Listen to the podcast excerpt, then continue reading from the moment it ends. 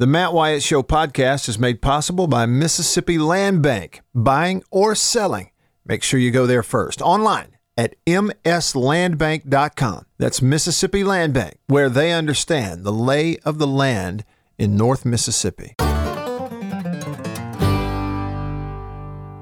right, as promised, JB, I'm going to take you into the Wayback Machine. You ready? Let's do it. Let's do it. First up, on this day, January 14th, 1976,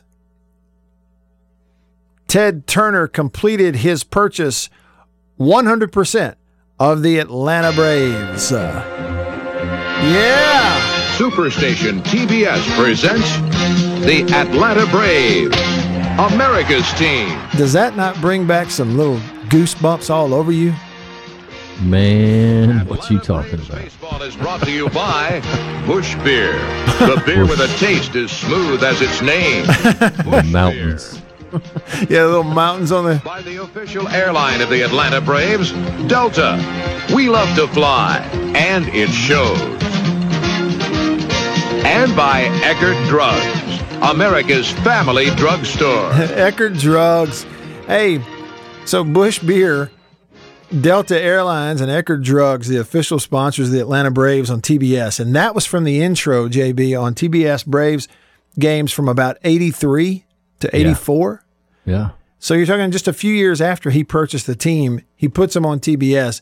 I wonder what he was selling those ads right there for. Delta Airlines You know, during that time it- frame. it- well, I can tell you this. I remember getting a paycheck for doing the coaches the the first month of the coaches show, which was from January through the uh, middle of January, yeah. and it was two hundred dollars. And I, as a poor college student who's barely scraping by on what I could, you know, make plus what my parents could afford to give me, two hundred dollars might have been might as well been two thousand at that time. Right. Never seen so many. So I would zeros. say what whatever the ad would go for today, it, it's probably about maybe twenty percent of that. Mhm. Yeah. I I think you're about right. About 20% of it. Uh, and But those were those were fun times, man. Especially No in the summer. You know, you come in, you got the, got the Braves on TBS, and you get to kind of chill. Man, yeah. Sunday afternoons, that's what I think about. We'd have church, dad would preach, mom would play the piano. Lived in Selma, Alabama, there for a couple of years, kindergarten age. I remember that that pastoral home we lived in, the the living room where we watched TV on this old push button TV. It had no remote. This was 83, 84.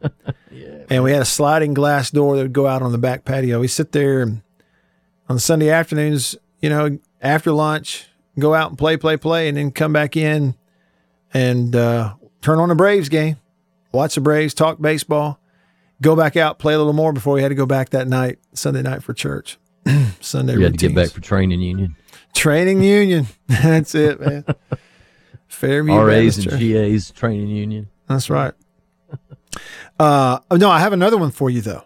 I'm not done in That, the we- way. that- you can't get much better than that. Well, try this one on for size. All right. Okay, a few years later, on this day in 1997, the Beach Boys starred, guest starred on ABC's Home Improvement. now, listen to this clip. This is up your alley because they start referencing a lot of different songs. Listen to this. These are the Beach Boys. He never said he's related to you guys. Well, I never tell anybody we're related, otherwise I'd be hounded for concert tickets and autographs. Okay, so how they were on the show, first of all, is Wilson had invited his cousins over, and it turns out his cousins were the Beach Boys, okay? I'm a celebrity too. Tool time. Host. Da da da da da da da da. Ha. They're not Hey, any impressed. sign of a burger? Uh, Tim, these are the rest of the Beach Boys. This is Bruce Johnston and Al and Matt Jardine. Nice to see you guys. See you too. Th- this is just unbelievable. All right, and, and I'm letting this go because they're going to sing. All right, here we go. The go. Beach Boys, right? I, I, my, I, I, could I ask you a little favor? Hey, say no more. Two, three, four.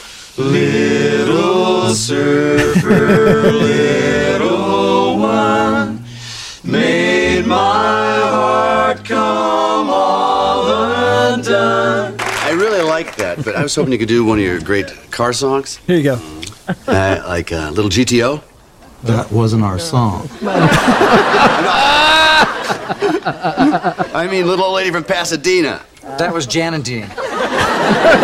Uh, hey, Little Cobra! Sorry, Rip Chords. Well, the only one I know is Little Deuce Coupe, and I know you didn't do that. Actually, we did. You